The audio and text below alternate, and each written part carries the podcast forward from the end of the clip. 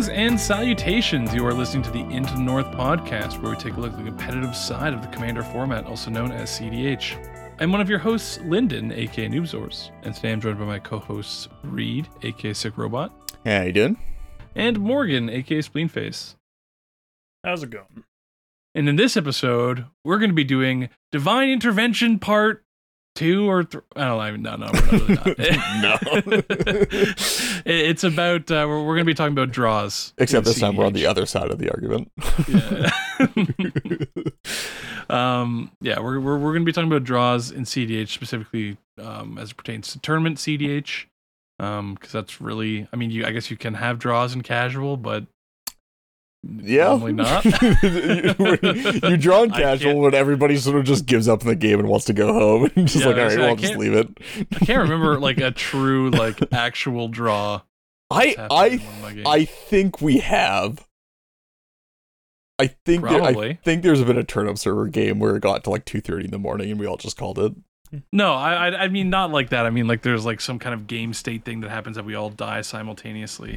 Oh sure. I uh Uh, I think I got one with uh with Badrick I by by just by just being like I can't win, but I can roll an earthquake. yeah just for a bajillion. I. I think I think I've leaned in Relic Water drawn.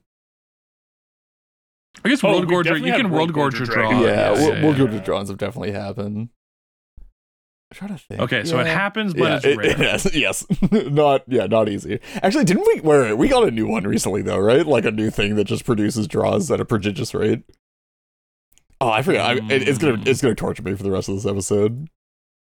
Well, I'm glad you brought it up so that we can Yeah, keep all of our absolutely. Hey, any anything for our listeners. oh my god, I'm gonna be gut check is just asking what the hell you're talking. yeah, what the hell? That I, I'm gonna be looking forward for the rest of the episode. Uh. so just prepare for me to not be paying attention to the discussion at hand because I'm just scrolling through Scryfall trying to find it.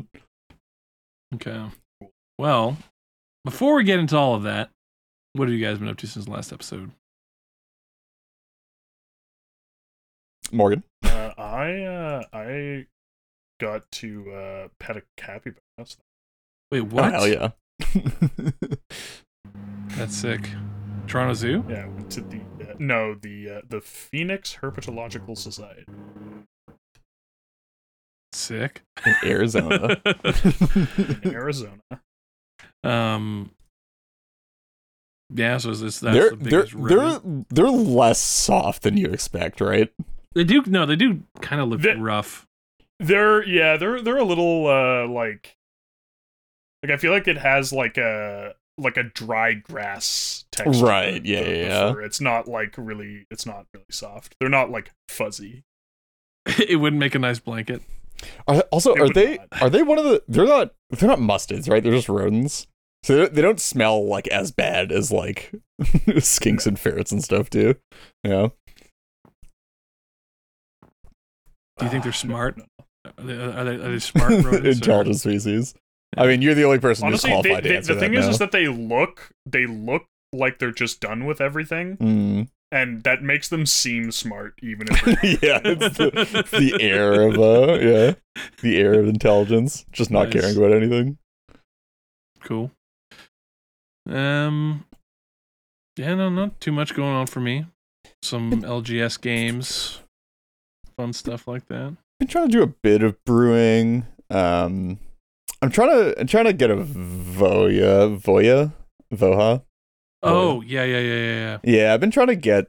I I I think I said I was going to brew it when like uh Murders at Karlov Manor got fully spoiled, and then I just like didn't really get around to it. But over the last couple of days, I've been like a bit of brewing for it. It's a it's a weird one. I feel like I definitely just like have to get games in with it to sort of figure out where I'm going because uh it's it's one of those ones where I could see a world where I end up being like I don't think rule of law is ever the correct choice just because like drawing a ton of cards is like really good and you want to be able to use all of them, presumably. But I feel like there's a world where I end up using like the new like doorkeeper thrall plus like a bunch of, you know, like ETB hate and stuff like that. Mm, yeah. And I think there's also a world where I just end up playing like just all the good stuff in Naya anyway, and just like playing the dark side, and then just like relying on stuff like Drannith Magistrate and like Dauntless Dismantler and Megalhorn and stuff, to keep people in check. Yeah. and just like trying that kind of thing. Um, I don't know. I, I I gotta get some testing in, but I do think the deck is interesting. It's really cool. I'm just very sad that you can't uh you can't invasion of Ikoria from Mirror Entity because it is in fact a human. Yeah. Do you have uh do you have your hundred cards? Or do you have it down to hundred cards at least? Well, you know that I don't go down to 100 cards. I have to make it to 100 cards. Yeah, but yeah, I oh, have a, true. Yes, I have yes. I have a good stock going. It's a yeah, it's pretty good. I like it. I've, I I mean, I'm pretty comfortable with like the land count and stuff like that. And you, you're pretty dork heavy in the deck anyway, so it's like pretty easy to fill out 100, especially with um, How a bunch of new stuff. Arctur's Charm is cool, and is cool in yeah, the deck and stuff that like that. sick. How how accurate do you think the list is? If you had to just like My current list, from the it's like percentage. it's like it's at least 10 cards off. It might be 20 cards off. Yeah, you think Maybe you think the optimal? Yeah, I mean that's still pretty close. If the Uh, optimal list is is only, 20 I, I feel off like I feel like I can usually end within like 30 cards of an accurate-ish list. In terms of what I'm going for, not like, you know, the absolute most optimal version of the deck, but I, I feel like Mhm. I'm I feel like it's it's rare that I land like super far outside the ring in terms of initial brews. yeah, that's good. Uh, I look forward to playing this. I I hope you're looking Wait, forward wait, to are, it Are you because saying you're not going for the most optimal version of the deck? What? what? well, I mean, like, I don't know, man. Most optimal is a very vague term. For me, it's like uh, I don't know. I'll I'll aim for what I want out of a deck, and if I can't make the thing that I want to happen out of a deck, I might just drop it or try it again with like another commander or something. Yeah, I feel. I, I think got- I think the, the the the big package that I actually need playtesting with is uh I have a couple of like haste enablers and stuff in there, and I'm not quite sure how good enough those are because like they're great at getting your commander to attack same turn, which is really nice, but like at who who knows like how much of the time that's gonna matter if you just want to like slam it early and untap with it because it has ward three and like who's gonna deal with that? yeah, It's a it's a five five with ward three, like who's who's killing it? Ward one billion. Yeah. yeah. Nice. Well, without further ado, let's jump into housekeeping. And in housekeeping, as always, we'd like to give a shout out to our new patrons. So big shout outs to Carrie J and Suradeep G. I hope I pronounced that correctly. Yeah, sure. If I didn't, I'm very sorry. But I'll give you the pass for now, just so we can get through the episode. You rock. Uh, when you guys say it too, come on. I, dude, I, I've been covering for you over like the year that you weren't giving you rocks out, man. I don't know what to tell you. Yeah, but look, we can't. they're- They're they became patrons. We can't. We can't give them only a third of the U rocks. They, they deserve. this is They this is a new initiative three. from you. Holy moly! I mean, they do rock. It's just uh, Say it. Say it. Morgan? No, I'm not gonna say it. no. my Wow. God. If I was This a patron, I'd feel. cool. I'd feel disrespected. Yeah, for real. No, no. That's your They're- they're excuse to go cool. ping Morgan for your U rock in Discord. Yeah. Always get in DMs if you can't get Yeah. on the Just spam. podcast. Spam his DMs. I'll I'll like DM it and then like immediately delete it after you see it. Yeah, I can't take the screenshot. leave no trace. Okay. Well, on to new developments. I'll Um, Snapchat it to you. How's that? Yeah. Disappears after. Uh, only only on uh, Telegram or what is that? Is that the most secure? Man, Aren't they all cracked? They're like they're they're all just like Pretty sure they're all fronts cracked, for yeah. yeah. like they're just like there's no secure communication on the internet anymore. it turns out that when an organization has billions of dollars at its disposal, Yeah, it's really hard to keep things secure from them if they want to go. and it's not even it's not even just one either. They're like at least three very well funded like cyber fucking cyber warfare uh organizations like constantly working on these things. Yeah, yeah. I mean, the only, the only, you can't even just say things out loud because I'm, your Alexa and your phone, everything's listening. The only secure communication is to write it down on a piece of paper and then immediately burn it.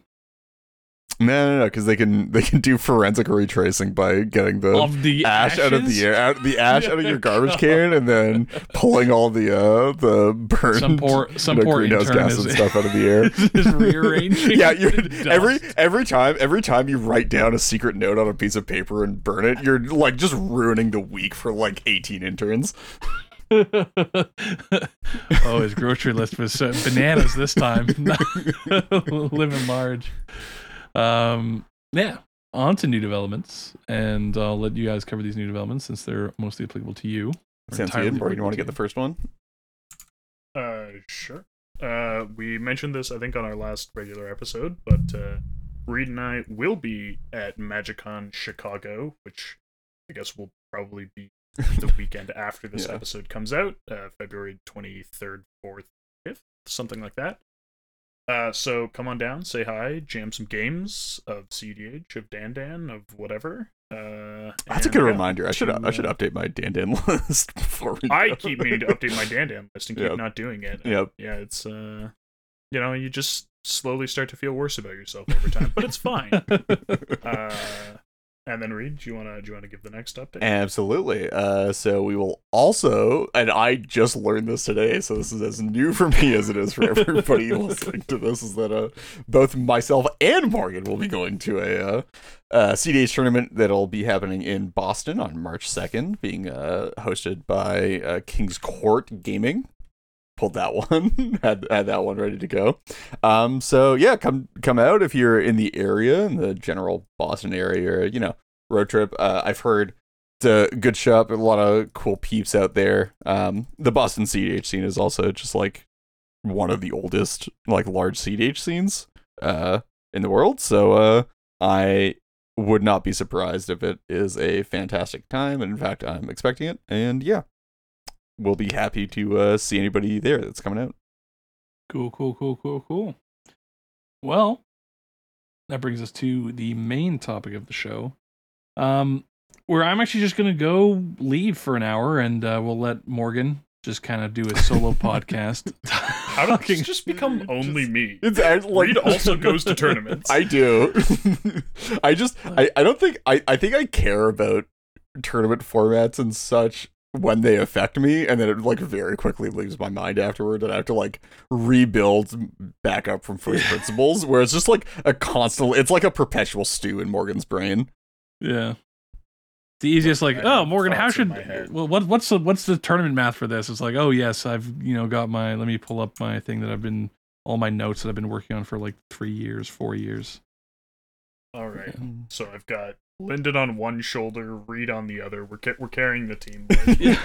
Absolutely. Uh, Uh, so you know, actually, you know the the uh before we get into this, you know the uh, the world's strongest man currently is Canadian for the first time ever. Wait, really? I, I had did not I had that. no idea until until very recently. but I recently. guess that makes sense. And he- because apparently I'm literally I- carrying an entire podcast. I on my think back. he lives in Uh, Brampton. anyway, Really? yeah, Ooh, weird ooh. weird place for the world's strongest man to live, but Real. Um. Yeah. So I guess the, the sort of the first, uh, the initial animus for this. No, animus is the wrong word. But uh, the the, the thing that motivated us to make this episode and to talk about it is uh, there's been some some discourse in the CDH community, which is uh, always a bad sign, uh, about uh, draws in particular in tournaments.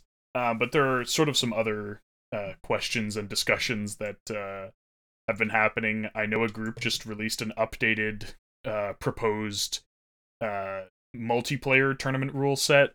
Um, and so people have been talking about that. So we're just going to be uh, going through, you know, some of the problems with with tournaments uh, and our proposed solutions and you know things that we think uh, you know maybe could be uh, could be improved with uh, this is mostly going to be about like tournament format and structure uh not like uh you know anything apart from apart from that. Yeah. Uh, so the current draw epidemic uh it's been a lot of been a lot of discussion but uh several tournaments have had uh high draw rates uh both unintentional draws. I believe there was one analysis that showed in the first rounds of Mox Masters, like the early rounds, so very few people IDing Mhm. uh, the draw rate for at least one of them, I think, was something like sixteen percent. Which is just like uh, which if if you have context for like having played in like you know like one v one games, like even God, that's got to be like high for even a percentage of games going to time in like one one v one like sixty card tournaments. yeah, Like yeah, not even just uh, draws, like just like just matches that go to time period, and we're seeing like that as a draw rate. Yeah. Um which I guess in this case is the same thing cuz cuz these tournaments are no longer yeah, doing don't- turns. Yes, Um but uh but yeah, that's a, in, ter- that's a very, in, ter- in terms of the result on and the effect on the tournament. Uh, yeah. Uh and then the other uh the other sort of issue or or thing that that goes along with this is um particularly these larger tournaments have seen a huge number of players IDing often their last two rounds out of not that many, like two out of five or two out of six rounds, and top tables basically being locked in or or like three quarters locked in uh after uh you know three rounds of a five round tournament. Uh and people aren't aren't happy about that because you know the tournaments are there for people to play magic and people doing tournament coverage want their top tables to play so yeah, can cover you their wanna matches. just, Uh, like, have interesting games to cover that aren't just the cut. yeah so uh so it's uh an interesting an interesting problem um and I- uh, I don't- caused I, I also I don't think like um it's not even a solved problem in the context of like regular competition either, which I think makes it even more interesting to talk about. Like IDs are certainly not as much of an issue even in like say 60 card magic and like a lot of other like tournament structures and stuff um like swiss tournament structures but like uh there's still a bit of a problem like they they probably happen more often than tournament organizers want them to, and there hasn't really been a good solution. Which yeah, definitely makes this more interesting to talk about. I would think. I'd, Um, I'll also like to throw in too that it's it's possible that um, so obviously we're going to be talking about problems that exist in the current structure, but that's not to say that if changes are made that uh, we don't that things somehow don't get worse or new problems come up because you know something that you could think about that you know you're not going to really think about right now because it's not really an issue, but um, if you remove kind of like this whole thing of like you know the four top players are in a pod at the end they all id what if they're thrown into games where people need to win and they can deal with a win or a draw or a loss it doesn't matter. Um or i guess let- let's just say yeah that they need a, at least a draw to uh, secure their position. Do does having a player play for a draw from the beginning of the game kind of um ruin that game or you know taint it a bit? I think I think that's like less of an issue, especially because like results like the locking in happens because I, we can get into this a bit more. I, I, I mean, we get into this now, I guess, but also like we get into this a bit more later. But like, I, I feel like the locking in early happens because the cuts are like feel a bit restrictive in terms of size compared to the overall tournament size. Whereas like the fact that your results um or the points that you have going into top cut actually determine you know seating and seating order uh in the top cut means that i i think it's unlikely that in that specific situation lyndon that like you play for a draw from the start of the game unless you're playing like some hard control deck or a stacks deck or something because it's just like it's just higher ev i feel like too. Especially if you got paired like if you're paired with against people with like worse records right? Like presumably you should feel like you have a better chance of winning that pod so you should be like aiming to win from the start so that you can lock in a better seat for Well, I mean, cut. if if your seat is top four with a draw, or like if you're top four and top sixteen with a draw, then you're you can't really improve your seat, I guess, in your at least the first round of, of top sixteen, right? So you, you might be you might be worth playing. Like if you lost and you would go from first seat to maybe like second or third seat, but if you if you draw, you guarantee your top Sure. four and top sixteen and going first. Like If it, I if would rather play for a absol- if it draw than a win. absolutely doesn't matter. Yes, but I, I have a feeling that's a pretty rare case. No, it's certainly rare. Just I said, like who Sure, who yeah, knows if we change you you can change tournament structure and then different problems can crop up. Yes. So you know, just something to uh to keep in mind. Like it's it's really the reason why we were even having this discussion in the first place is because it turns out this is not a super trivial problem. Yeah, Yeah, actually, that's that's not a that's not a bad place to start talking about. I think one of the one of the solutions we see proposed a lot that uh, I'm very very not a fan of is um, making draws worth zero points, Mm.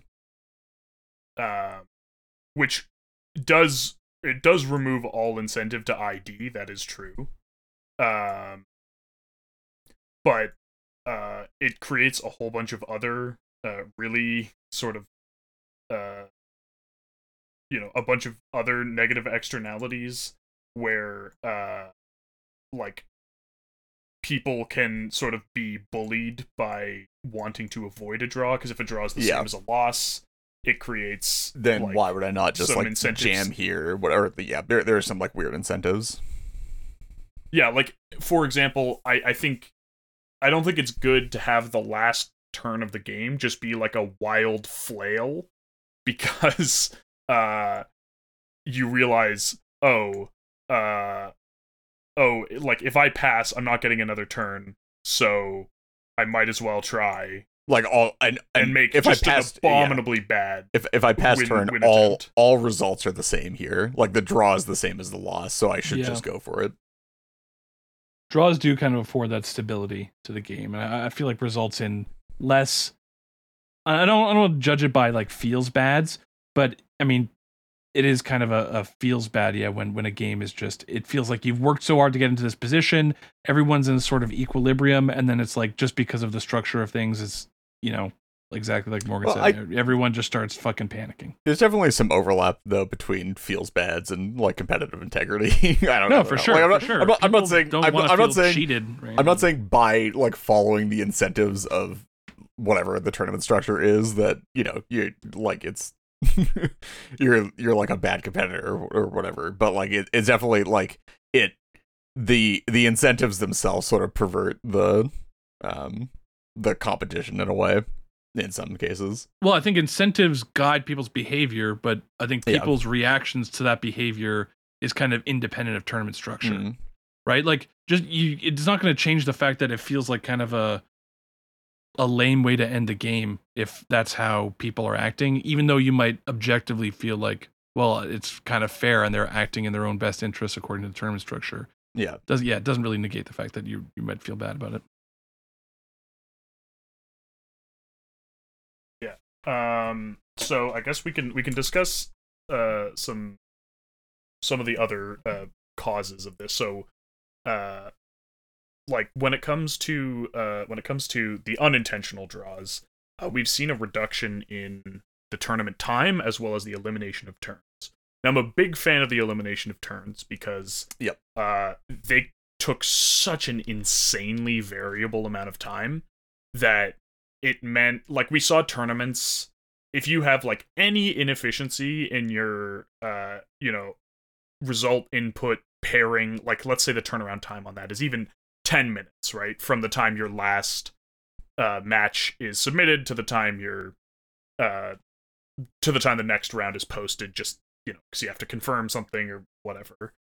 And then you can have your last match take like an extra like easily 30 minutes for a turn cycle Yeah. especially when it's like a high stakes thing everyone goes oh this is the last turn cycle we don't have any time limit so like We're i'm gonna gonna play to maximize and- yeah. yeah my chance to win and everyone goes for an attempt or has like a complex turn these we've seen these things take like half an hour and that just means that like if you're running say 75 minute rounds with a round of turns you have to schedule them like basically 2 hours apart Yeah, which is Um, sort of defeating the purpose of the trend of tournament magic or tournament CDH recently, which is shortening the rounds and trying to get them more compacted. It's just like Yeah, it, it's Yeah. interesting too how these kind of like the the turns rule and the hard clock can affect incentive not just within the meta tournament structure but within the game itself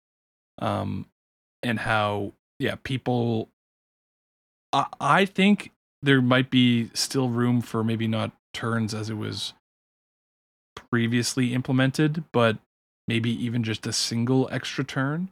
Um not for everyone but just in the entire pod. And and you know it would be something th- this is how kind of kind of why i think it would something needs to be Well, I mean, done typic- about this is because typically well, currently, as you, like hold, the, hold on the result is like you finish the like turn player finishes their turn when he gets a time, right?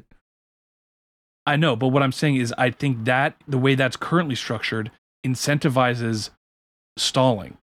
As the game gets on towards the end, it's can I stall this out? Like you don't, you're not really incentivized to have a quick turn and keep passing, right?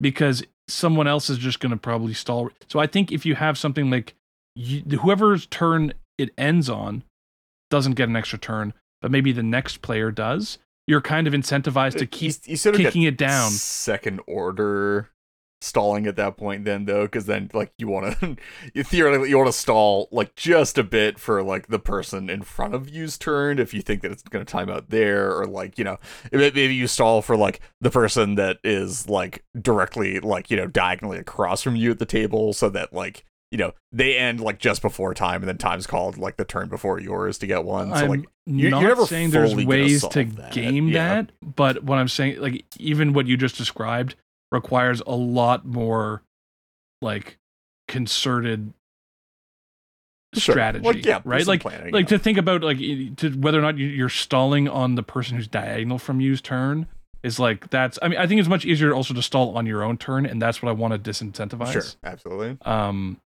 so I, I I think there's still room to explore. I, I, but I do agree that I think the way turns were previously structured were just awful. And and obviously, when you do add even any extra turn, you you add some variance in uh, round length, which can also be problematic. i mean we can all just Okay, so agree here- that getting away here's the way it from works. That yeah. every time you pass the turn in the last 10 minutes, you get an extra turn after time. just people are just like mashing F6 and trying to rack up as many turns as they can get for time. it's like okay, everybody, everybody just agree that we're just gonna pass like five turn cycles between us and just like draw pass, draw pass, draw pass, so we can all have turns. and then everybody in the pod gets a DQ because the judges don't don't want to deal with it. Honestly, I think that's uh, really what we just need is judges to hand out more DQs. Yeah, just Uh, straight DQs. but yeah, not not even like not even a, a match loss and like escalating penalties. Just like nope, I didn't like that. You're out of here. Yeah, I, I do. I do want to see in the future at some point the uh, "you're being an asshole" infraction, which is a, just a straight DQ, which is just like, yeah, you're just being sort of a dick, so like get out. I think they actually they need like, a dunk tank, not, right? They not just like, like, social dick, just like yeah, you're being a dick to like the tournament organizers and like the structure. And we can't really run the tournament with you playing, so like out, bye. I think the, everyone in the tournament every round should get a vote for someone to that they that whoever yeah, gets it's a most survivor. gets Oh, it's DQ'd. hybrid Yes. survivor CDH. yes, I'm sorry, you've been voted off the island.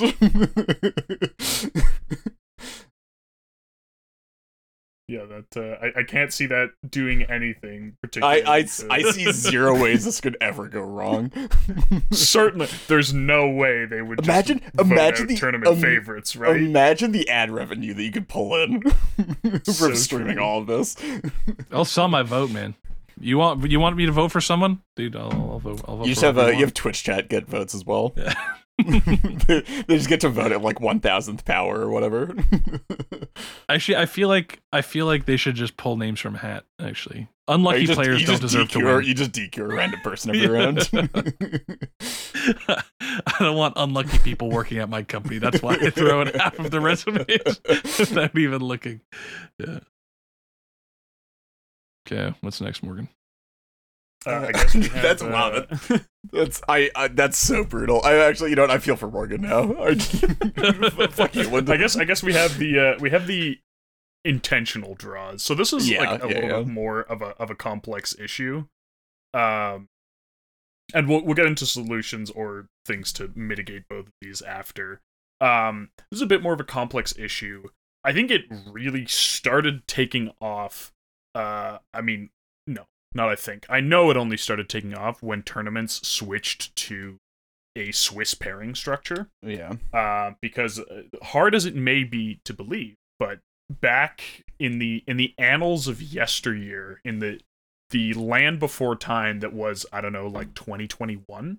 Yeah. Um, most Like CDH tournaments actually yeah. just used random pairing, and that has it does have advantages and di- or it does have disadvantages in that there is a a certain sort of aesthetic uh balance to having top players all play each other. You get to sort of like track stories as the winners like face off and then the you know the winners of the winners are the ones leading the pack.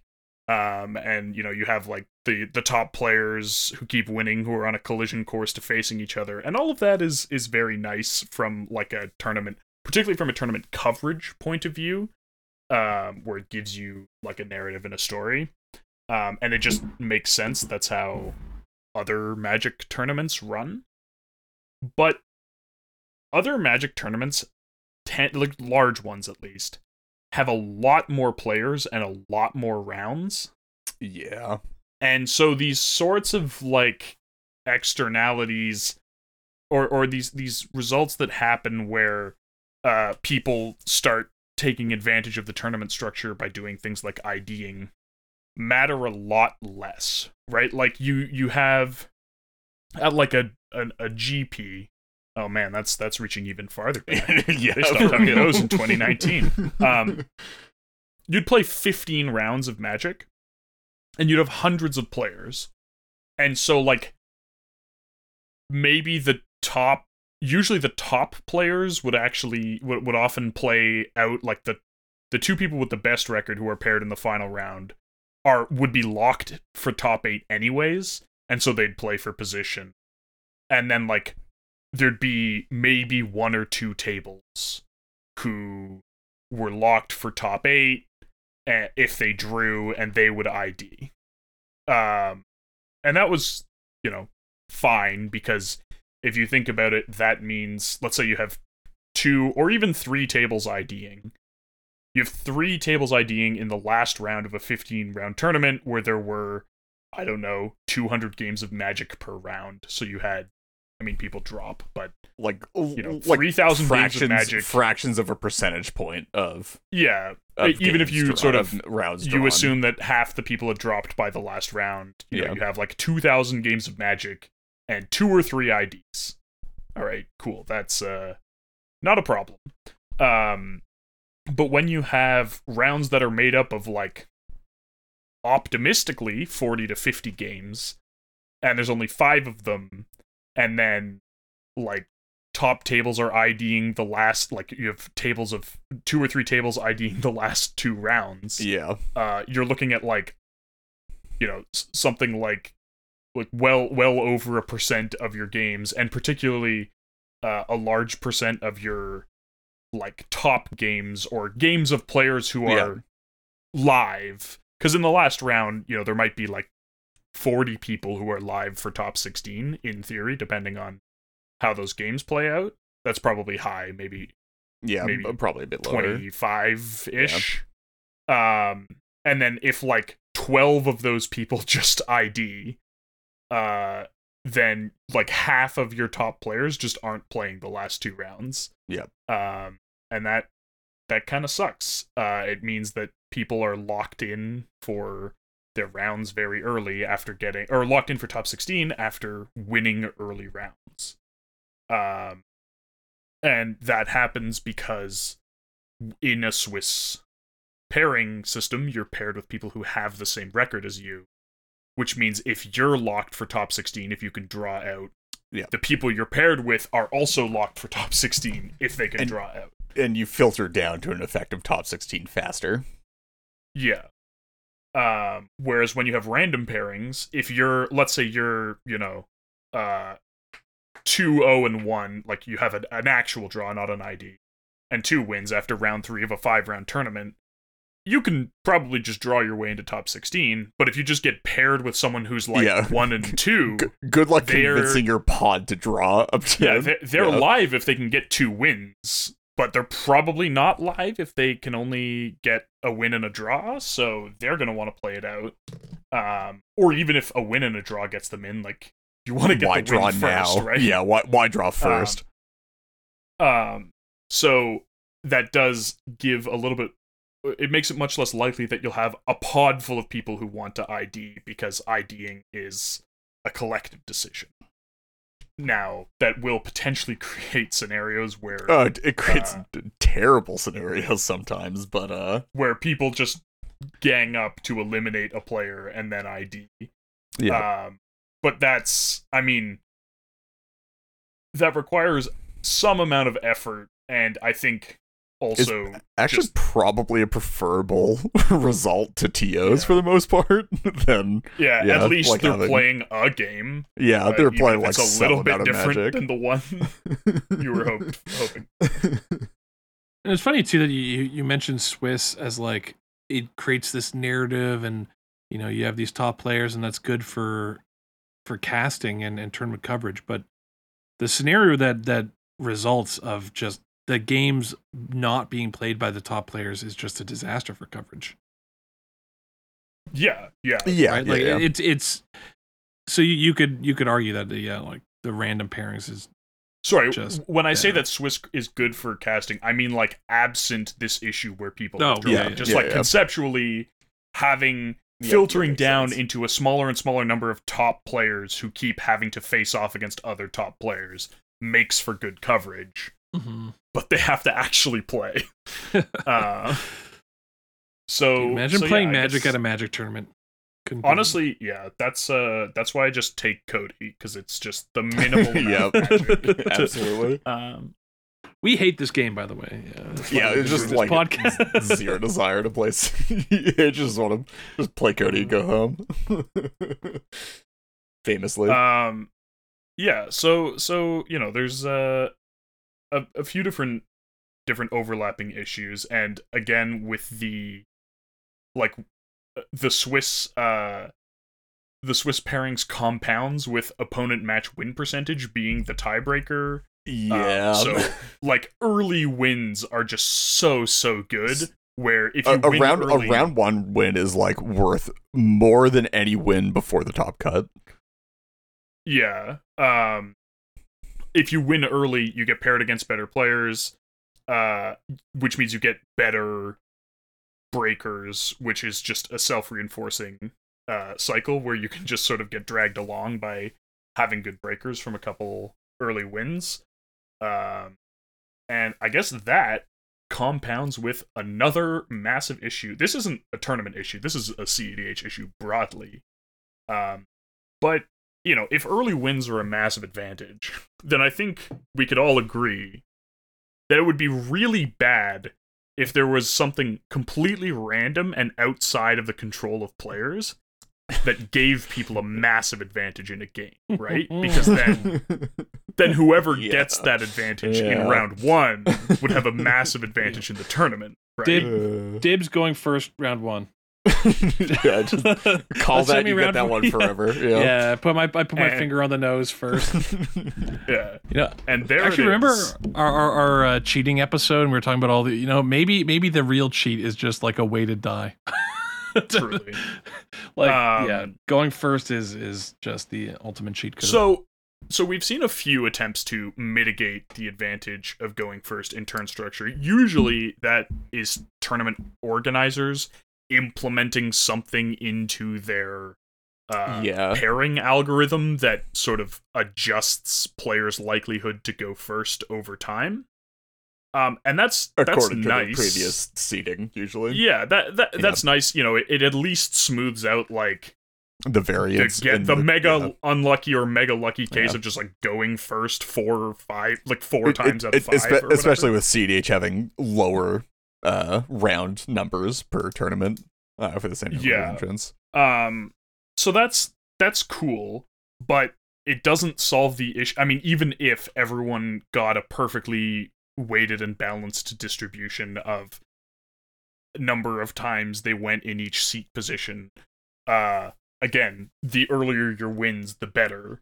Uh, so having, particularly in a Swiss structure, so having that uh, going first advantage, which I believe the numbers that we have every time I've seen the numbers crunched, It's like the- around plus ten percent or something. m- On the I, I think I table. It's usually like see on average. close to 40. 40, like 40? 40 plus Yeah. minus 2 So like plus Percent win fifteen rate? percent on the table. Yeah.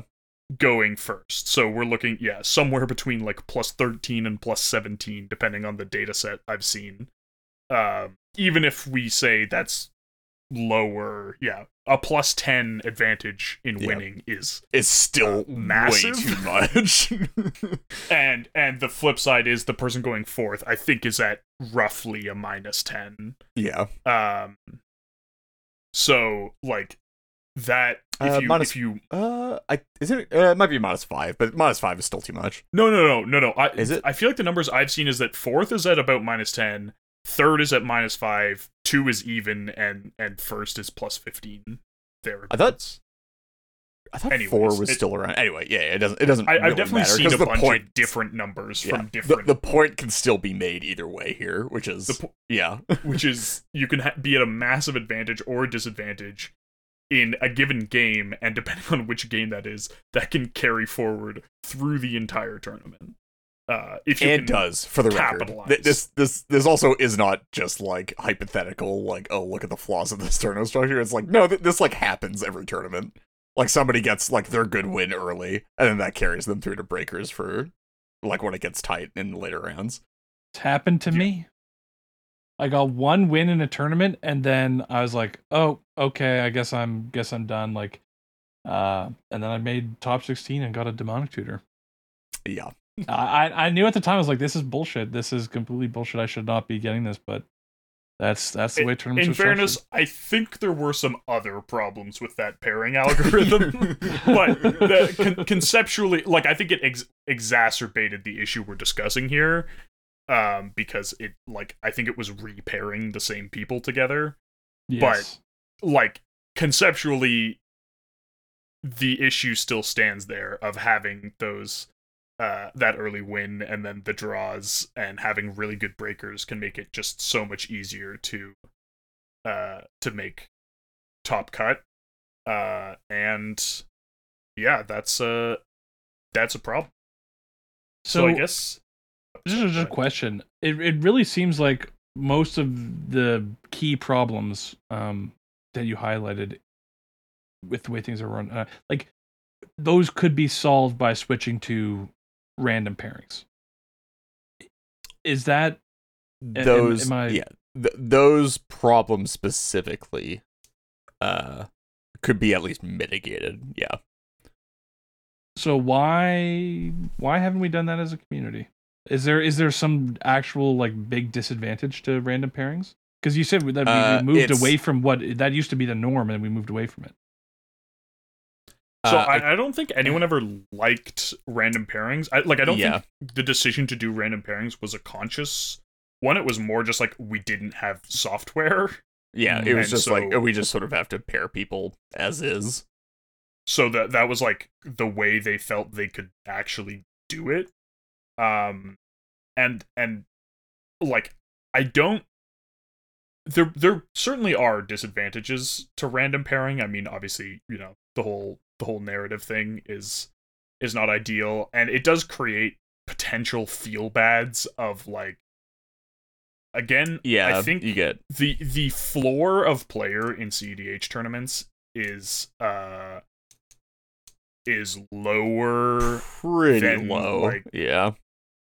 than like a a modern tournament and also because it's four player free for all uh like I guess what what doesn't feel good is you're a player who's like doing well but not like locked and then you just get thrown into like a completely random either you get thrown into a pod of completely random people who just do absolutely wild things and throw games or there's two players they're both let's say they're both win-ins and one of them gets randomly paired into a pod of i don't know 3-1 three one, two one one, and two two, and one of them gets randomly paired into like the the O3s that brought casual decks just for fun. Mm, yeah. Like if you're the one who And- gets paired yeah. into the pod of successful players on strong decks, that's gonna feel pretty bad when the the person who had the same record don't as you matter, goes, but your record does. Oh, cool. they just get. I yeah. had a completely free win against like this pod. Or Um, the even worse feeling one because it's very visceral is you are in a pod with um two people who are like you know zero wins and like you know either brought casual decks or just like aren't doing that well. And then you're in a pod with uh two like uh presumably like winning players who are like pretty good presumably. And one of them is very good at manipulating like inexperienced players into doing what they want them to do and the other player is not as good. And that player has to sit and watch the other player like m- basically manipulate the table into giving them a win without being able to do much about it. And that's Here- a terrible feeling. I mean, it's a an bad feeling, but isn't that also kind of part of the game a bit? Like, Uh, I mean, yeah, it- but that, I- that is a I, skill I, that they're. I think I don't think it's at than the other unreasonable as a tournament organizer to want to uh, reduce feels bads where where possible, right? Wouldn't it also be a feels bad though if you in round one are going fourth and then you get paired because you're now because Oh, you're I'm going I'm, fourth. I'm, you not, had, I'm not you I'm had not the saying this increased likelihood excuses to be the other stuck ones, in but- like the yeah, as someone who's dregs of the like, fourth, third, fourth in the first three Yeah. rounds, it absolutely does feel bad. Because you Um, know but th- those kind of pod compositions you're talking about of like the players who bring casual decks like you kind of then get relegated like the, the worse you start doing initially the more you're pushed into that bracket where it feels harder and harder to claw out of because you're then getting those kind of like random like people throwing games and, and Well, things I think that. if you're in a fully low, like a, a bracket full of low performers as opposed to randomly paired with some, then it actually does get easier as you get paired against like Yeah. weaker opponents. Mm. It's it's when you have a mix like where you have two weak and, it- it's an who- unpredictable mix. Yeah. who yeah throw to uh, one of your other strong opponents but here's actually here's an idea that i just kind of thought of so the obvious problem with this is um it it will feel bad for players from like a player agency sense but what if you did random pairings and then you just force dropped everyone who was dead like Oh, it's, it's sure. round Who- who five has, like no you're incentive to. oh yeah. three and one Mhm. sorry you're just not playing Uh, or you you I mean you or, create or you or you or you, stri- you, you create two pools. You create the pool of live players, like even infinitesimally live players, and then the pool of non-live players, and you can just pair them separately. Yeah, yeah, Yeah. The non-live players would get paired, you know, in their within and they just don't cross pools. Yeah, I actually that's a very Which I I, I kind of like that. I think if you can automate that, I absolutely think that should be the case. Um, I think there the only argument is probably there's like there's probably some argument. I don't have it fully formed in my head, but I there's probably some argument about like, oh, you shouldn't know how live you are or whatever. Um, but I think that's probably pretty easily disproven. Um, What? Why wouldn't you I'm- know I'm how not live you are? or like you you, sh- you shouldn't know exactly what the standings are. You, like we can't, you know, there's the whole thing about like, oh, we can't tell you what like how live you are. Um, like it, you know, the the tournament tournament organizer, organizer can't tell you like if you're live or not. You have to do the math on your own. Mm. Um, well so but mm, no i think they can I, like again, I I don't think this is actually an issue. I just I- like I or like there's at the stuff that very people least bring up. there but- are mathematically uh like, yes, if yes. there are more than 16 players who you cannot pass by getting a win then you're dead like that's Yes. a pretty simple yeah. button. maybe you don't have to eliminate like everyone who's technically dead if you do the the math on like they win but yeah, you but know, you there's just no do like a- way that they a- can get the right breakers to beat these other Like, you can do like a conservative naive like yeah, you could you could you could it, even yeah. just do it more than just two pools. You could do maybe even three pools. Like you could have the pool of people who need one win to be I- live, I or th- pe- I pool of people who need a win and a draw, you or, two, or probably two wins, or edge like too that. close to like not recreating Swiss necessarily, but like you you probably drop a bit too close to like just having some un unforeseen outcomes and incentives if you do that. the but- the problem with that is yeah, Yeah. anyone who's like if you have if you d- yeah if you delineate the pods too much, then anyone who doesn't need good results to win is in the the ID bracket, right? Yeah. Yeah. Like Um, if it's but like I oh, you definitely just need a you just need a draw to make in the next two rounds to make top sixteen. Well, cool, well, I think it would be it would be more ID. about you would you would not stratify the very top. You would it would be more about like cutting away the bottom, kind of what what your initial thing was. Sure. Like but but I, I think it makes sense to just like cut away basically the people who would most obviously like ruin potential incentives um in pods and then just like let the rest of everybody play it out because you're all Mhm. live so theoretically you should all just be playing for a win anyway And um, how do you propose? I mean, I, I so I, I kind of like this. And I, I, how do how do you like? What's what's your favorite solution for uh, turn order? Because my favorite solution for turn order is um, everyone's guaranteed to go first, second, third, fourth in a four round tournament, and then you know you go I don't first, actually fourth, know or that third. you can I do that. yeah I, i'm not sure that's mathematically possible for all like potential for all possible like permutations of like number of people in a tournament and like certain numbers of drops and stuff right? Because if people leave before getting their full round then it messes with the pairings in like ways that aren't super obvious to figure out. Mm,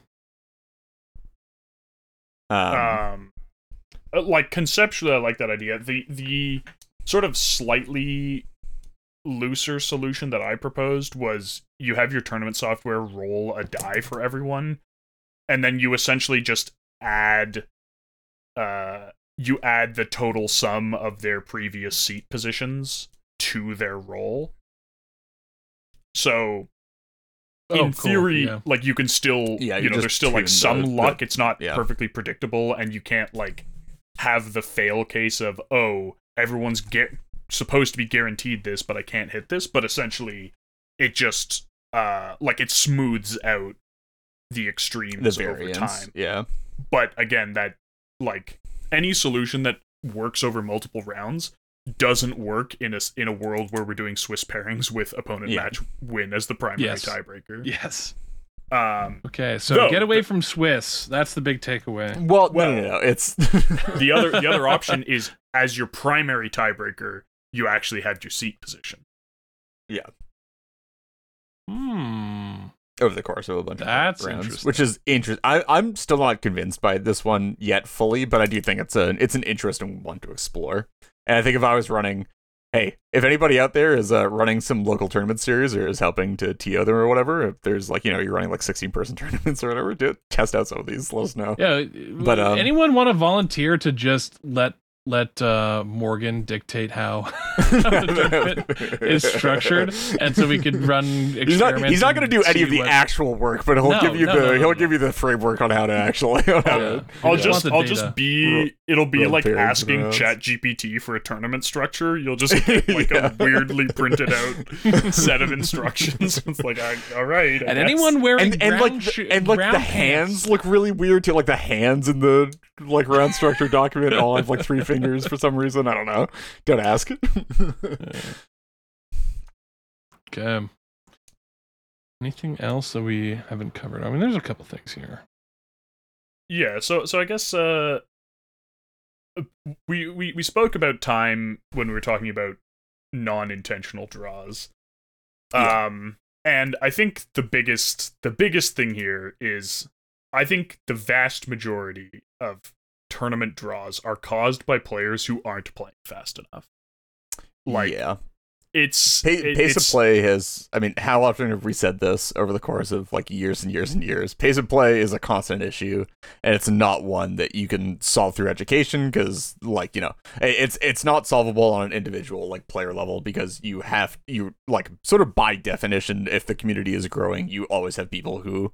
Uh, like aren't going to be playing at the same pace of play, like at a quote unquote. You're gonna have some percentage of the community that isn't playing at a quote unquote acceptable pace of play. It's just And- like always going to happen. And unfortunately, I think it's much harder to enforce. Well, okay, there's a couple reasons. It's harder to enforce in CDH than it is in 1v1 Magic. Uh, in part because I think the variance on what constitutes an acceptable pace of play is much higher. Like there are Yeah. A lot of turns where like oh, there's a lot of stuff. There's four players playing like cards. There's like 17 static effects on the board, and it's like, okay, what, you know, what the hell am I doing? Can I go for it here? Do I have a chance? Like, how many pieces of interaction do I think there are? How many can I fight through? Like all of that stuff. Um, you know, can I afford to let this potentially scary thing resolve, or you know, all of that. Like, there will be turns that just take a while to resolve and like times where it's appropriate to let people stop and like plan out okay here's what i want to do over the next few like actions i'm taking um and also unfortunately the the downside of a social format is that Yeah. um the person who calls the judge on their opponents uh like if they do it enough just starts Is taking bad guy, a Yeah. social penalty Mhm. um which can basically directly correlate to win rate inside of said game. Um, because suddenly, if you're the dick in the pod, your politics get a lot less uh, convincing and a lot less effective, and suddenly you're just like, you know, you're you're playing the game from a handicap for trying to, you know, enforce pace of play, enforce like getting the game to end in a reasonable amount of time. Yeah. Um I mean maybe we just need judges to like do we need like a secret call button for judges? Uh, Panic button under the, Yeah, under the table. Yeah. Absolutely. Hey, if if that was a possible runnable thing, um, it, it sucks that you can't like because uh you know electronic aids and stuff or you you just can't really run a tournament with that. But if everybody like if there was like an app on your phone and you can guarantee that nobody was using their phone for cheating or communication like covert communication or whatever. I think it would be a great idea to just have like an app with a call judge for a slow play button. I just know But- for a fact Reed would be pressing that button like one of those rats they did experiments on. yeah, yeah. Like the, it's, a with the, the, the box. It's a dispenses Skinner box. cocaine. Yeah, it's a Skinner box. Absolutely. I get dopamine every time I call a judge for something for slow play. Um, honestly, I But, feel like yeah, I I feel like I at least like when I've played with you, I feel like I've been the one being like, guys, can we hurry it up? Please. uh, um, that's that's probably true, but that's because I I will like immediately go to calling a judge and just like go for a diffusal of the social situation while calling said judge rather than I like guess. explicitly asking like hey can we speed up i'll just go like hey i'm just gonna call a judge for pace of play like keep doing your thing keep taking your turn i'm just gonna like make sure it's being monitored where i, f- I feel like you go for hey guys can we speed this up a bit and like when the, the turn's taking a bit long yeah. And man, it's so frustrating when you're like 25 minutes from the end of the round and you're Yep. like, guys, we need to i speed know like, this is going to time if this, this- continues as like, it is we should be able to get at least three turn cycles in, please. yeah Um, yeah, so so that's uh sort of a problem that there's not really a good way to mitigate. I guess conceivably, an online platform uh could could have like uh, there Yeah, are a lot like of problems with yeah. MTGO. Um, but potentially an online platform- Xmage, yeah.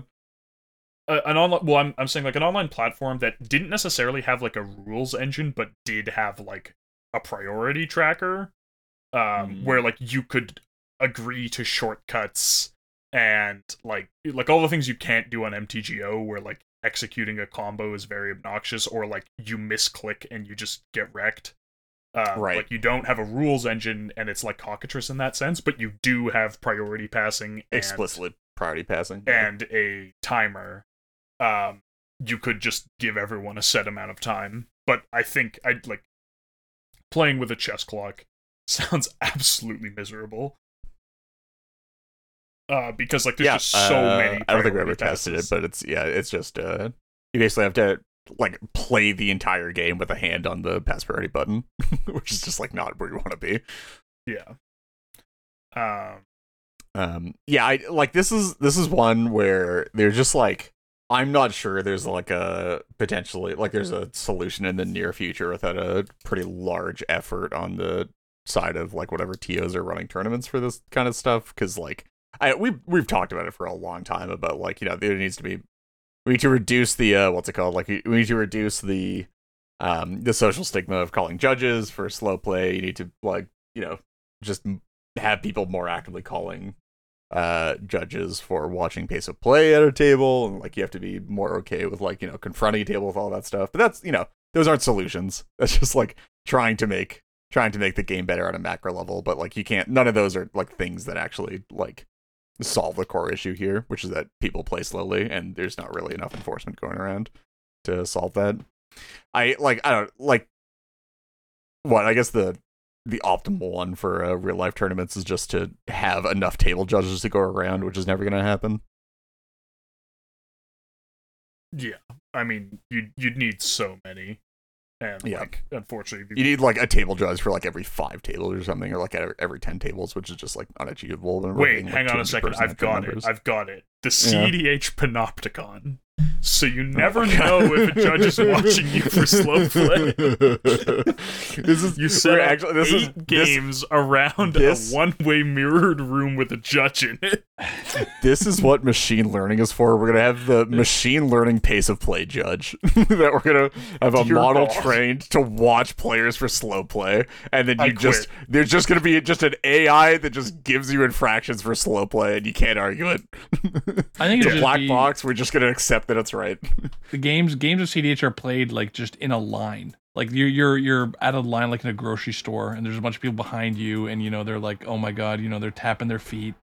Hurry it up, please, or or maybe they're playing like the it's do, just yeah, do, it's just do, a social do, do, shame. Do, do, yeah. uh, and and so I guess the other the other thing is that um, I don't think I've ever seen a slow play penalty issued, and this is Yeah, a, it- a oh, minor yeah. thing that I'm just going Only to mention. warnings. Um, yeah. we need people need to figure out uh ways of actually penalizing people that aren't like a match loss taking like- you out of the game. Yeah. a match loss might which a game loss is a match loss because it's played as best of one so a game loss is like often just a dq like there's like a 50-50 chance that that's a dq so judges aren't going to hand out those sorts of infractions unless it's like absolutely savagely bad or it's like cheating or whatever.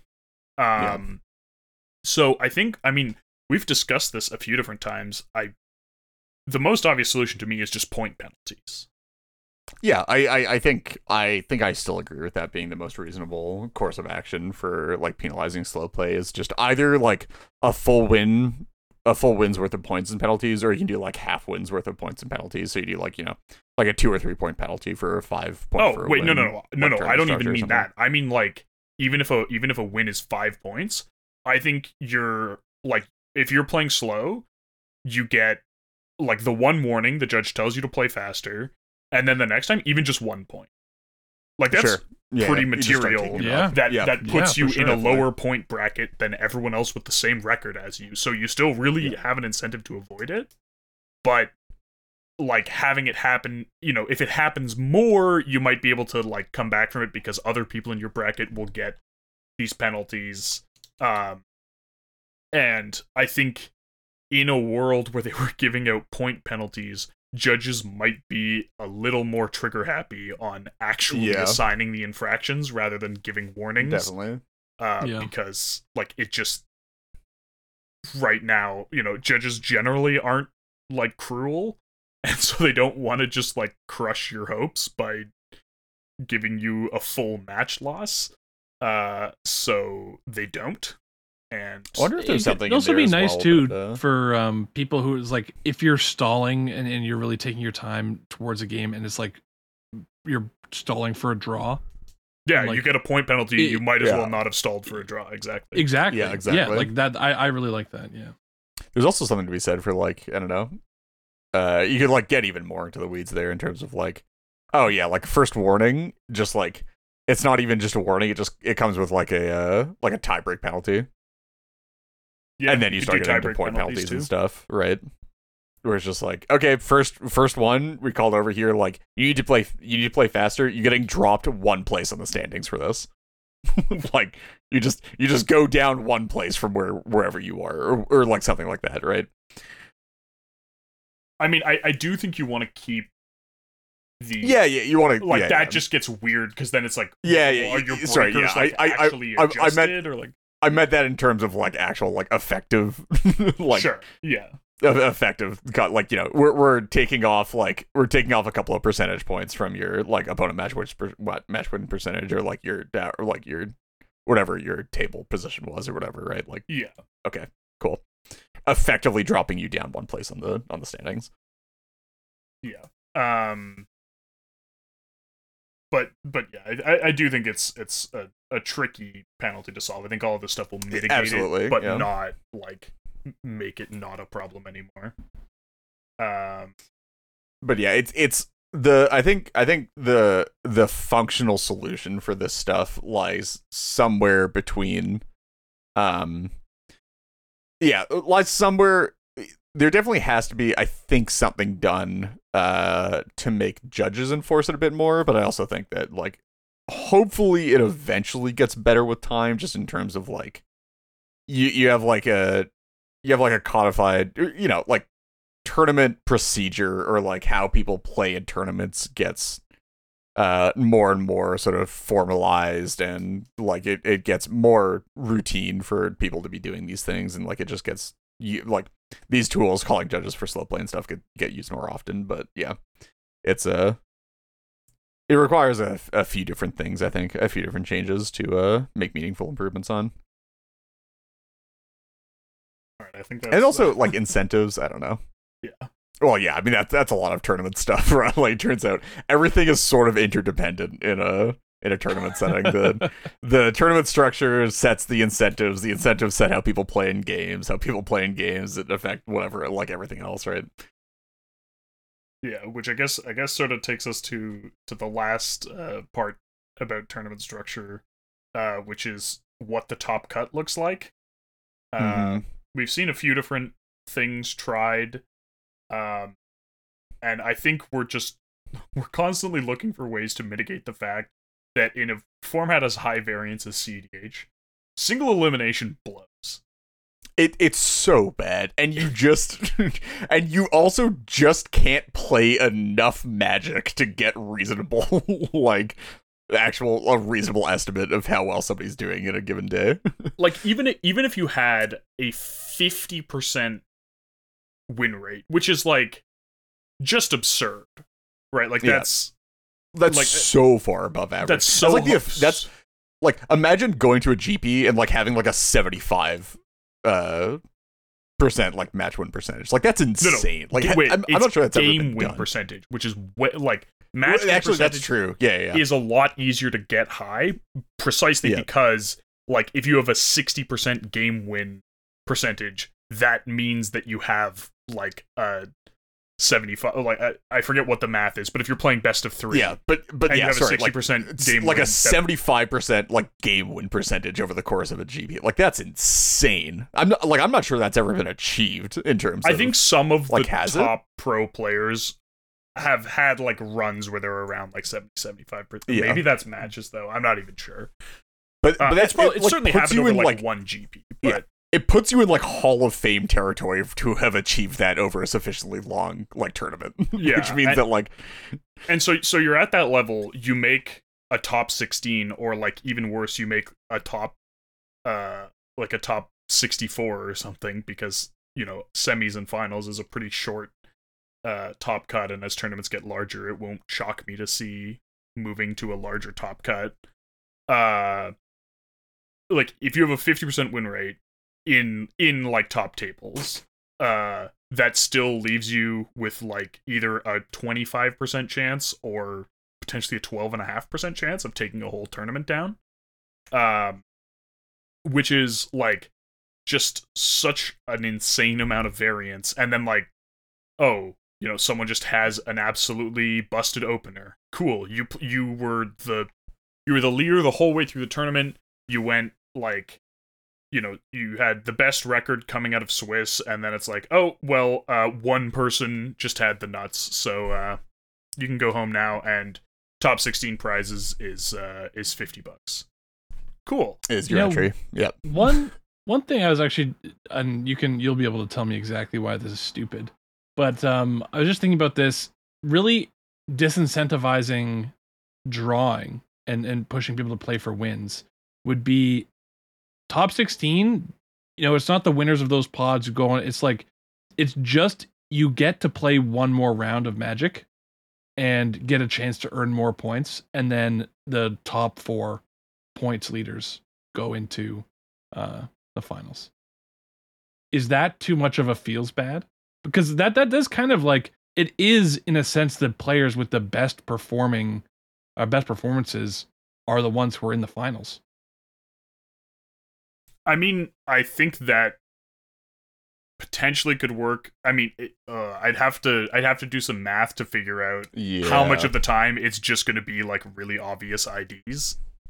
Yeah. Um, is the is the big issue. And that that gets even worse for uh for streams. as Why would people right? ID Like, though? If there's almost no, you're you're almost always incentivized to push for wins. Um, in that case, I think right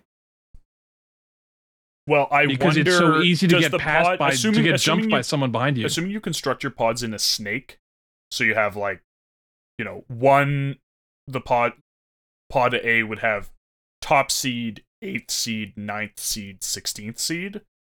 I wonder does pod D that has fourth seed, fifth seed, uh whatever whatever would be twelfth seed, thirteenth seed, I think. Are twelfth and thirteenth dead and our fourth and fifth live on a draw is a possibility. It would depend on Also, I feel like you could play with the points awarded in in the top 16 too. For, I guess you could actually increase just the say that value you of get no points too. for draws in the top 16. Yeah. yeah. that that that would uh, mitigate that, and it's an untimed round, so you don't have people who feel bad in that they uh, could Yeah. just uh, make it to Yeah, the, yeah. the top. Um, yeah, that's that's an interesting idea. Um, I think uh, because it, it would it would just like uh, we've seen this before where like someone goes on like a crazy tear in Swiss and I mean I should we should stop just blankly referring to it as Swiss because I feel like that almost perpetuates and like yeah, well in, we've got to keep in, in in, in, the regular rounds, not cut rounds. yes in re- in regular rounds um someone goes on like some crazy you know like 4 and 0 um 401 like like just just some crazy run and then they make it to top 16 and then boom it's over. Like it just that almost feels like a disservice to the viewers. Like i would want to see that person in Mhm. the finals right? Obviously they've got and and you're you're then still even even when you you structure turn order in in the top 16 you're giving them like advantages right? You're adva- you're advantaged by doing well in the regular rounds by in terms of seeding but you're you're also advantaged in terms of like you still have a shot for the finals um you know if, if things if you did well enough right? And and this is the thing too is i think it's it it becomes um it's only you you could probably tweak the the points so that it's only if someone does like exceptionally well like maybe the the, the top two players in regular rounds could um have the possibility to lose in top 16 and then make it to the finals um Yeah, I mean, like you, we, you, we- you also want to make sure, you also want to make sure that everyone who does get into that top 16 game um has a real chance at getting into the finals right? And maybe that's it has to be that oh someone loses their other matches or something but like it would be no fun if you made you were 16 in top 16 um and you won your game but you know you you just had never you never had a chance to get to the finals so there, yeah, there'd mean, have to be it- some tweaking but we definitely have seen as well like a one to like one through four in various configurations uh buys right you could you could Up to, actually do like, something top instead four. of a this like, would probably only work 16 at, up from at 64. smaller tournaments, but you could do either a top eight or a top twelve cut. yeah mm, i mean i've seen i, I I, know top 12 boston Probably work out more or less the same way as just having I- the I- top seed move directly to the finals. But a top eight, i think Yeah. boston did a top 10 cut um at one point which is the top two in pairings went to the finals and then the next eight had to battle it out for the next for the last two slots in the finals pod which seemed like okay to me as well for smaller tournaments yeah, I, I for me for smaller tournaments, I like I I I there is something nice about top 16 in that um it really feels like I think you could definitely argue that it, it, it would be similar to just do a uh a top 13, I guess, right? Where the first place kind of insta goes to the finals. But uh I I do feel like there is there is benefit to just it is a feels good thing to have more people in the top 16 Um, the other so the and more the other played. idea that I've sort of workshopped in my head, and and it's cursed and would require like some very precise uh controls and planning and good communication. Um, is trying to implement some sort of double elimination system. Uh, Yeah, yeah, yeah. yeah. in- where so so of the top. because you what was you- the? Oh God, we we did the math at some point, So right? the- it was the- like because- very cursed numbers of people required to make it happen. Well, so the thing is, is because you have unequal numbers of winners and losers after each round, you actually have to bring in more people partway through. Um, like essentially, what you would do is you would uh just fill out losers bracket with uh like whatever the math whatever the math works out to. Let's say it's going to wind up being like a four round final. Um essentially if you're outside the top 16 you get brought in later and later into losers brackets. Like this the the person with 17th is the last person added back into the losers bracket so they don't have to win they only have to win i guess one game in losers bracket to like be in grand finals or whatever um and like you sort of fill out Or semis, like loser semis, I guess, because yeah s sorry like the right, yeah, like let's just pretend It- I, have, I haven't worked out the numbers but let's just but yeah, pretend yeah, that yeah. you would need 25 people in total essentially Yeah. you would you would have top 16 you'd play then you'd have winners and losers play and then you'd bring in like six people from 25 down to 19 to fill out losers bracket. Then you'd bring 18 and 17 to fill out the next round of losers bracket and then you'd have grand finals or something like that. I i have the numbers somewhere um, but it's very cursed and i i don't think we're likely to see it anytime soon yeah. It also it feels bad for to be the uh like the person who loses a round and then you win like two la- two rounds in losers bracket and then like the person that was below you on the standings gets brought in for a round and they win and then go up to grands to play the people who won. It's just like uh okay. i guess it would yeah it would But depend. anyway, yeah. the, the longer that the longer it goes on the more you could argue that yeah it's like you'd actually rather be 17th than 16th Yeah, I, like I just I just don't want to have to play that much magic and like well no I'd no i just i just mean like if you have to on. win like i think i think Yeah, that like if you have to win three rounds in losers for example to win or like if you go lose win win win and that wins you the tournament i think it might actually just be easier to not to be brought in later and go win win or whatever like, Yes. Yeah. Yeah. Because you're gonna have to win two at some point anyway. yeah it's a it's a a whole a whole Anyway, big mess Cursed but hilarious to look into and potentially could be a fun one to toy around with, especially. and and because looked- yeah, it's the, the the main thing we're trying to get around here again as a reminder is that single elimination sucks in CDH, and you like really don't want to have to do it as a competitor, but it, like it's like the only way that you can do it in terms of like having prizing work correctly and have like a story that you can tell for um the people actually playing and on broadcast and like post tournament and stuff. could you hmm now i'm just thinking could you do like obviously uh best of two match or like first to two win matches get just terrible because they create all sorts of incentives for like king making and throwing and stuff like that yeah. but could you what if you just had a thing where like you shuffled people around and then like you had to get Just two did, like, a wins and A mini Swiss or something, or like a mini. no, no, like you, random yeah, you thing. just have like the top some number of players. Again, you have to do math to figure out the optimal numbers. You play, and then you just shuffle people randomly, and then like everyone who gets two wins is in the finals or something. I guess it might just take. Well, then you get you you also get the uh like the multi-round issue of like perverse incentives where like you know you have two people in your pod who have a win apiece and then two people who don't have wins and then like you, but no, no, but the, but the difference is, is that if wins, one of them wins, you're not dead, right? You keep playing until the finals are full. Sure, but like you would prefer for neither of them to have it because you would rather them be further away from getting their two wins. You sequester have everyone longer. so they don't know who won. Like, and you're optimal. and if optimal you ask, you get structure- DQ'd. The optimal tournament tournament structure was figured out in the original season of the Yu-Gi-Oh anime, yeah. where it's everyone gets on an island and you get these stars. and you fight for the stars, or or maybe maybe it's the battle city, you know, where you you, uh, you get those location cards. That's the that's the way. Anyway, any other remarks on tournament structure before we move things along? Uh, Uh, I guess the one little piece, yeah, is uh sort of some interesting uh idea, or I guess, I guess not really.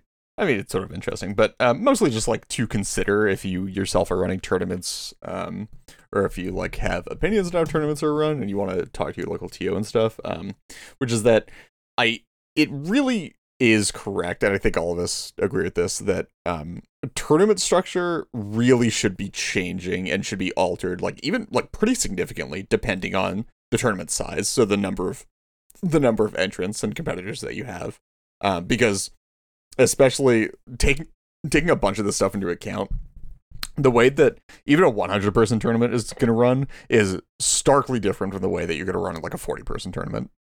Yeah, tur- tournaments are small enough and short enough that any like any structure, if you scale it up or down a sufficient amount, will create some like really weird and artificial breakpoints that you probably want to avoid. Um, and and so like that's just something to keep in mind that whatever works well for a for a 200 person tournament might yeah just create something really really wonky if you only have 40 people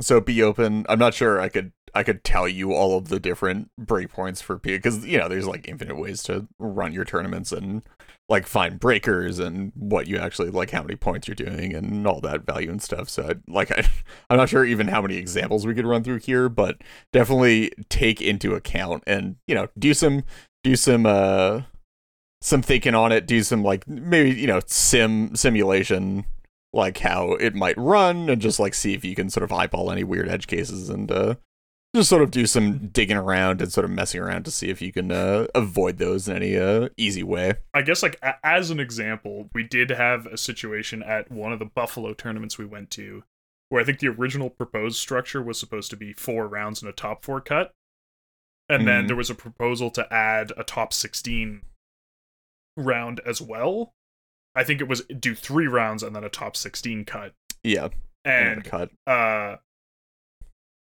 basically It turned out. it turned out that, like, I did the math. the correct play that would have just meant that the correct play for everyone involved was just the top 16 players or i guess it was four rounds than a top 16 yeah it was four rounds than a top like Uh, add a top yeah, 16 four round, four rounds, then top sixteen. so they were just like let's add a top 16 Um, and reed basically went did the math and went okay so that means everyone in round four should just draw and then we'll just play the top and then 16 as round bypass, and we just play top sixteen anyway. Yeah. So like we're just we're adding we're adding a round that isn't actually going to add a round because the result is everybody gets a draw, and then we just play the same round anyway. Yeah. With with a different result where it becomes single elimination and people get the feels bads. Um, Yeah. So like that's just an example of clearly we were at like a weird break point for that structure. Uh, and that'll that'll happen at different numbers depending on, you know, how many points you're assigning for different results and how many people you have and how many rounds you have and, and all of that. Oh, actually, I have a quick question for you guys. I think we we mentioned points structure for draws and how you should point them earlier, but do you think? So you you do, you obviously don't want them to be zero. We we pointed that out. Is it? Is, is there any amount of draws that should equal a win? So the initial obvious answer is four. Um, where to have the same number of points come out of a pod, no matter what the yeah, result is. yeah, the no same number of points come out of a pod, is. or essentially playing four games, drawing all of them is the equivalent to losing three and winning one, which is your expected value. Um, I think currently most tournaments are doing five points for a win and Five one and for one? a draw, which I don't Which is hate yeah. because it does create a disincentive for a draw. Yeah, it, it, that- it encourages people to just play out the games and actually get a result that is Like it's better to go I, I think is a three than it reasonable is to go incentive. 4 which is a reasonable thing. Yeah, but it's also like we're this is another like weird breakpoint thing where we're at because tournaments are around five rounds. We're at a weird point where a number of draws can equal a win. But like kind of they can't because if you like let's say it's a five round tournament like five draws equals a win. I mean sure that is a win but that's not going to get you into top 16 unless it's a tiny tournament um so like it just creates some some weird uh some weird breakpoint things there i think conceptually some number of draws should should equal a win eventually um, probably equal a win. but- yeah, I don't know.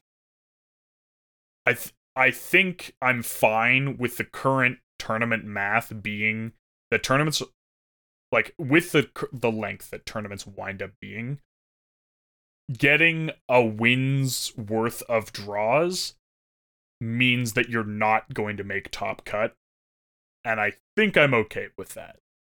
yeah. I, I I think that is just a good thing. Yeah. Cool.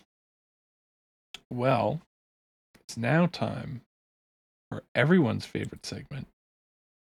Gut check. Gut check. Gut check. Oh, got a delayed one this time. gotta gotta keep Made him wait toes. for it. Let's go. You thought I wasn't gonna do it, but here I am. So I had faith. This is going to be not a great gut check for formatting. Because you came up with it two minutes ago. Yeah, well, maybe like 10 minutes ago. Give me some credit, Reed. Come on. I, I will do not- no such thing. You have not proven I that I need like- to give you credit like on the you gut, would've- you would've earned the topic of hot if you hadn't gut checks. opened this episode by being like, I'm also just passing off my normal hosting responsibility. Yeah, that too. um okay so it's this is gonna be bad for for the poll on the server but i just i'm kind of curious. What non cedh magic projects are you guys working on?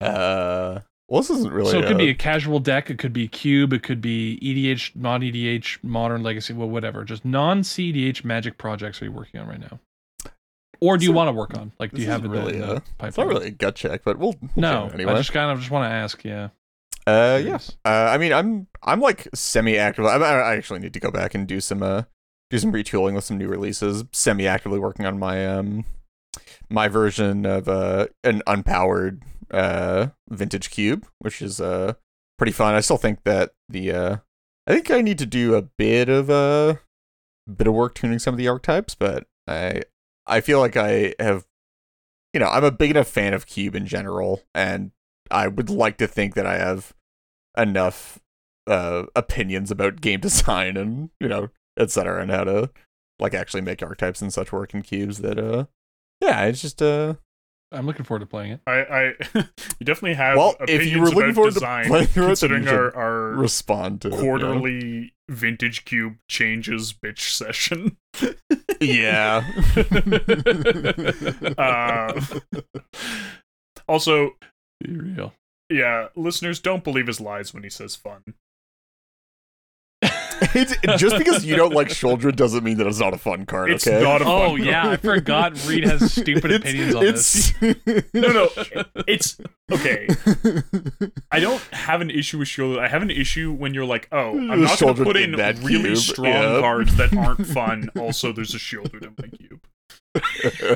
I don't know what to tell you. Uh, Yeah. Like, I think It's- Minskin is a- way more fun than Sheoldred. Sheoldred is an objectively fun card. I will hear no different. Why That's is nobody having fun? I specifically requested it. It says the Sheoldred player.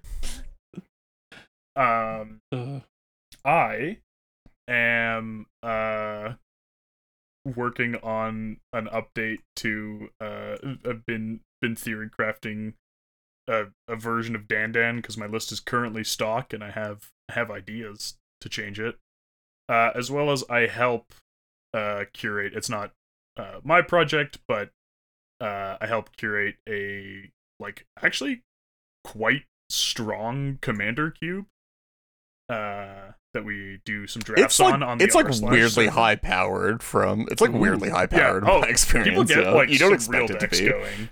Yeah. Um, I, I had a real deck. I I I I had Zur Necropotence with uh uh what's it? I I had Zur Necropotence with uh the a full consult package and like four grand abolishers and some fast mana. It was like Oh pretty good. god. Yeah.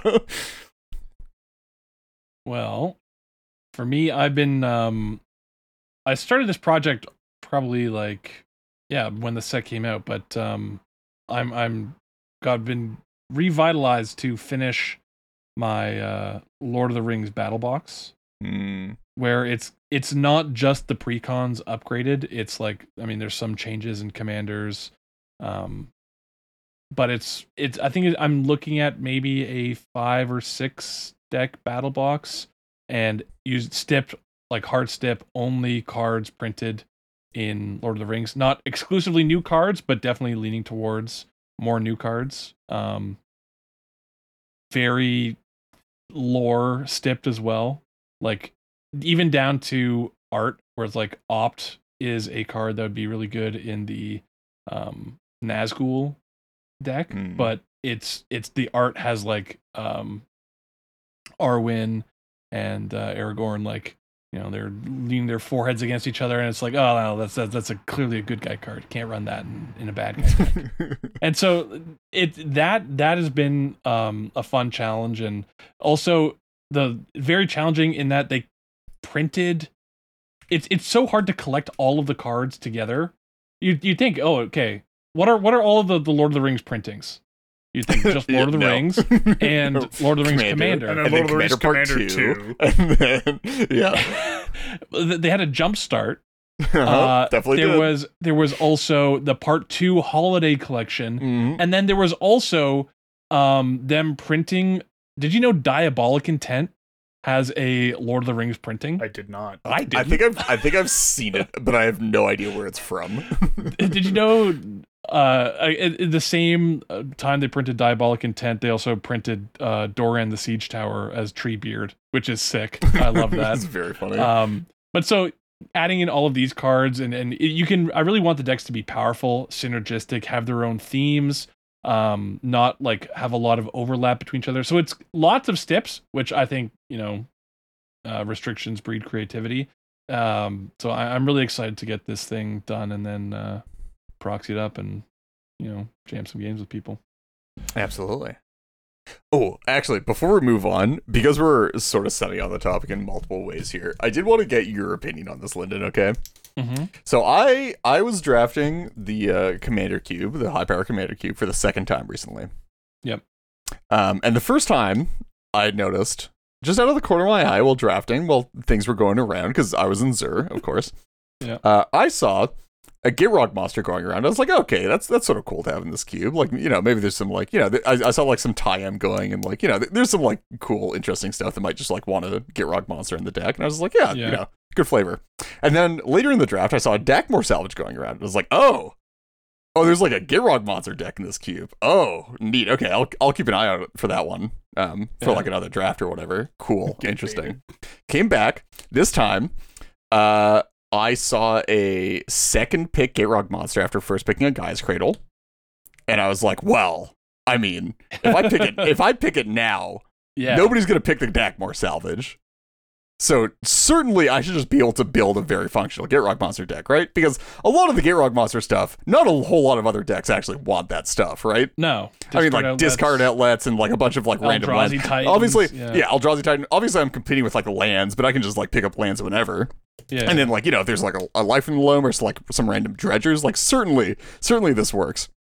I got to the end of the draft uh, to realize that there is exactly one discard outlet in the entire cube, and it was Scourge Familiar.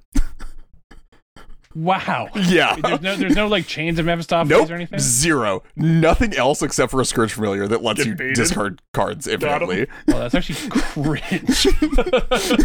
I built I built an entire there's monster deck, including Gopher, it's just including in including including a full set of fetch lands, the Eldrazi Titan, the Dakmor Salvage, and like I was at like 40 lands. I got a crop rotation, uh I got crop rotation E zone with the cradle to filter the mana as well. I think I got the Twilight Mire too to filter the mana. That's just actually pain. If it I, makes I you got like better, the entire deck, I- and there was there were no discard If it makes outlets. you feel better, I drafted like sack outlets, Academy Rector, Hulk, like a Hulk pile, or not like a full Hulk pile, but like a, you know a one that would probably win me the game if I had like anything going Yeah. on, that sort of stuff.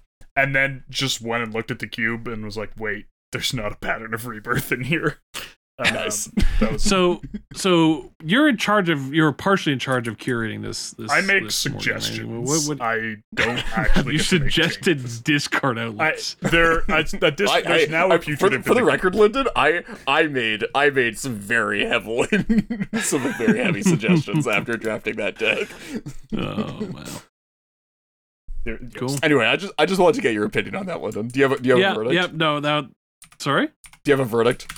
Yeah. That's cringe. No, Well, it's- I- it's- I- I just I- I just I wanted feel like confirmation. I just I just I just I just wanted another opinion. the one discard outlet that was cut from the deck five years Yes. ago. Well, okay, if you think about it from the perspective of a cube, I I'm not saying there shouldn't be another discard outlet to make Gitrog work. But from the Yeah, but it- perspective it of a makes cube, Scourge Familiar like, is yeah, much more likely to be playable stuff. Yeah. in other decks with Yeah. like news stuff or or whatever. Like it's not just I think chains is playable. chains. Yeah, chains is, is definitely one that uh, is is playable. Should probably be in there. People complained about stacks though. It's a it's a tough balance. Oh yeah, there were also no treasures aside from the uh, the deck board for the record. no life Eh, in the loam, no you tra- no grave troll. Wait, no. I, I, No, there's a no, life. no loam. Yeah, I like.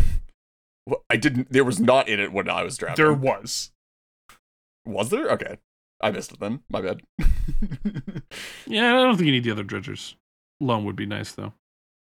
Okay, and before we wrap things up, we have a listener question, and this listener question comes to us from Rick, who asks, "What does the overload mana cost on a theoretical new duress have to be for it to see CEDH play?" We talked about this a bit before the podcast, before we started recording. Yeah, I think the general consensus is six. Wait, no, no. no, Sorry, we're no, Reed. No. That's that's on my messed up interpretation of it. Oh yeah, sorry. Uh, Sorry, just just to be clear, so Okay, you don't so- think so- so- Reed is high. That was for No, a yeah, that takes was- all of the non-creature, non-land cards from That's right, all yes. of your opponent's Yes. hands. very just m- like omni thought distortion. Not okay. um, sorry. Yeah, for this one, uh, yeah, I think uh, omni one duress probably. black. Uh, I think yeah, three. Three makes three makes sense. But, but but I think like two and a black is, I think like one black black. I guess you know honestly it could be two and a black. I Uh, I think two and a black's probably a bit sketchy. I think I think one black black is uh is probably about right for the effect. Would you play that in any decks? I I think it could be cheap. I think it could be one and a black. Two? One no, not one- I maybe think, I double think, black. I think black black. So makes okay, what sense what are you case. concerned about with with it being one and a black? Is it that you just strip all the counter spells from people's I'd hands play that card- Well, you, yeah, I'd play that card. I'd play that card. and if you like, and you get you also just get to see, and like you basically like strip all hidden information from the it's it's from the pod. that triple isn't. Gitaxian probe, which Yeah. that just makes Well, Reed I mean. So like, no, it's not. It's telepathy. which is still oh, busted Oh, sure, if it yeah. comes along with the duress for each of those players. Like I, I think like just the, the, duress. fact The that- thing the thing is duress in in one v one is strong not just because you only have one opponent, but because you have complete information for making your decision. When you're duressing, like I mean, I've played, I've probably played. I I mean, okay, I'm not gonna. I've- full I've played it, a but, but I, I would I would wager that I- I've I've played more single target hand attack in CDH than most people.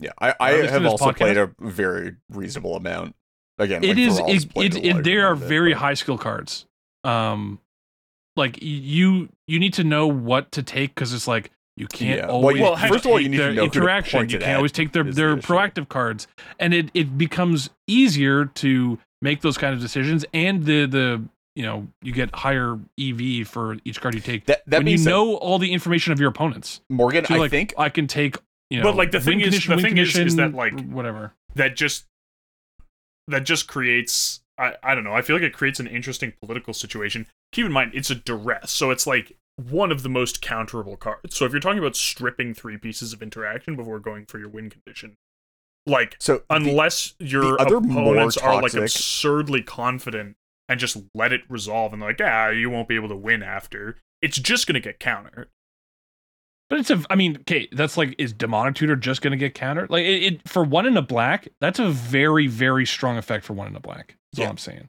And and, I using the argument other- of it's just going to get countered, I think is that up. that's the base case. The actual very toxic part about it, about it, if it's one in a black, is I go cool. Land mana crypt duress on the play. Get all of your Yeah. proactive shit out of your, uh, strip the crypts out of all of your hands, or like strip your fish, strip your fast mana, strip your interaction. We play You two more still- turn cycles where you don't get to do anything because your turn one was disrupted, like very still have that acutely, and I two still have in a plan, and then i Sorry? i feel like that's still Two I in That's- that's what I was saying. is lot. That's that what I was any saying. more toxic I was saying than one. the other that's like, why I was saying one black black. Is that any more toxic think at than the like a turn very one minimum you could do study black, or a black. turn one wheel on the play?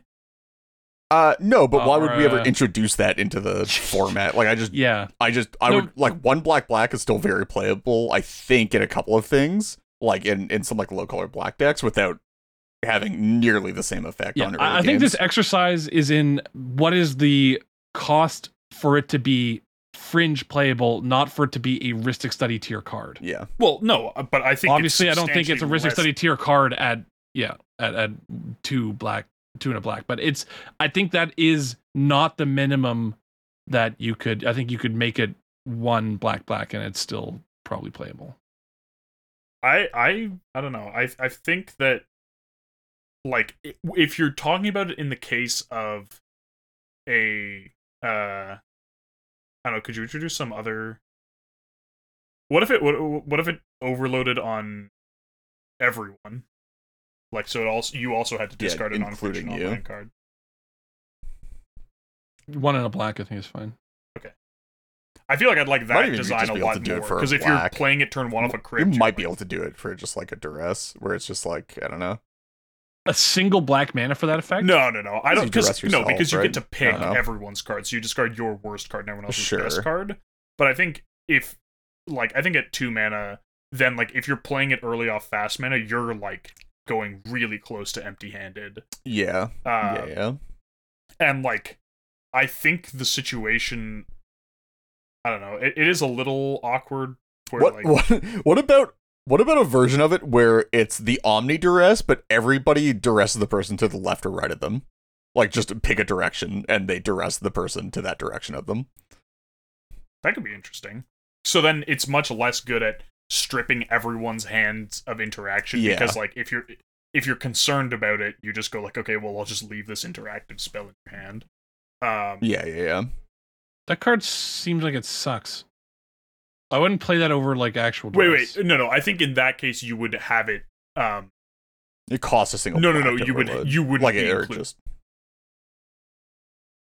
Oh, then. Oh yeah, yeah, yeah, like everybody like else. each yeah, of the other like- players. yeah. yeah, each of the other. I'm players playing a card that makes me lose a card of my opponent's choice, and also I don't get to. I only get to choose yeah, one sorry, of yeah, my yeah, that, that, that was, sorry, yes, that, that was the the idea was yeah, like it's it's your opponents like duressing Okay. each other, so you don't get to just do the busted thing on turn one where like oh your game plans are all invalidated unless you're playing like some exclusively creature deck that doesn't care about having their hand duress before they get to play any cards, um, and then like it sort of like limits yeah I actually really like that card design. That's kind of cool. Because it, and it's also like less broken because like if you're obviously in a position to win that turn, they're going to leave interaction in hand, so it's sort of self balancing. But it's also like still good, right? Like it's a one for I also Some I also amount. Everyone reveals. Everyone's hand playing hands up. You Yeah. get.